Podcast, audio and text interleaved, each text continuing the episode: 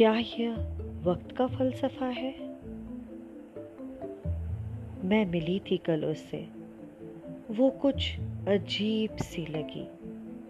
मैंने हैरानी में पूछा खुद से, कॉलेज के दिनों की क्या यह वही लड़की है, जिसके ठहाकों से पूरा आलम गूंजता था, जिसके इशारों में सारा नज़ारा झूमता था, जिसके अंदाज के कई दीवाने थे, जो सहेलियों में नारी सशक्तिकरण के सबल विचार बांटा करती थी।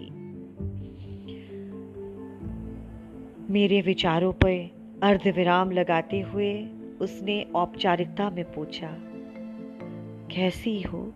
क्या कर रही हो आजकल? उसके सामने आ जाने से मेरा ध्यान अटक सा गया। मटमैली उसकी साड़ी अदबने से उसके बाल। झूरियों ने तो मानो उसके चेहरे को अपना नया कैनवस ही बना लिया हो। मैंने उसके सवाल के जवाब से ही शुरुआत की। मैं अंग्रेज़ी की असिस्टेंट प्रोफेसर हूँ, इधर ही गवर्नमेंट कॉलेज में। अब मुझसे और रहा नहीं गया। मैंने हार कर पूछ ही लिया।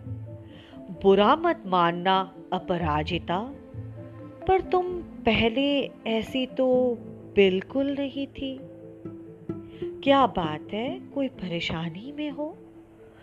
उसकी नज़रें झुक गई, शर्मसार उसके लब सिल से गए, बड़ी मुश्किल से मुझसे बिना नज़रें मिलाए दुख में ओतप्रोत आवाज़ में वो बोली शादी बड़ी जल्दी करा दी मेरी। पढ़ाई भी पूरी नहीं कर पाई। अब तीन बच्चे हैं, बीमार रहती हूँ। मेरे रोंगटे खड़े हो गए। मैं अबाक रह गई।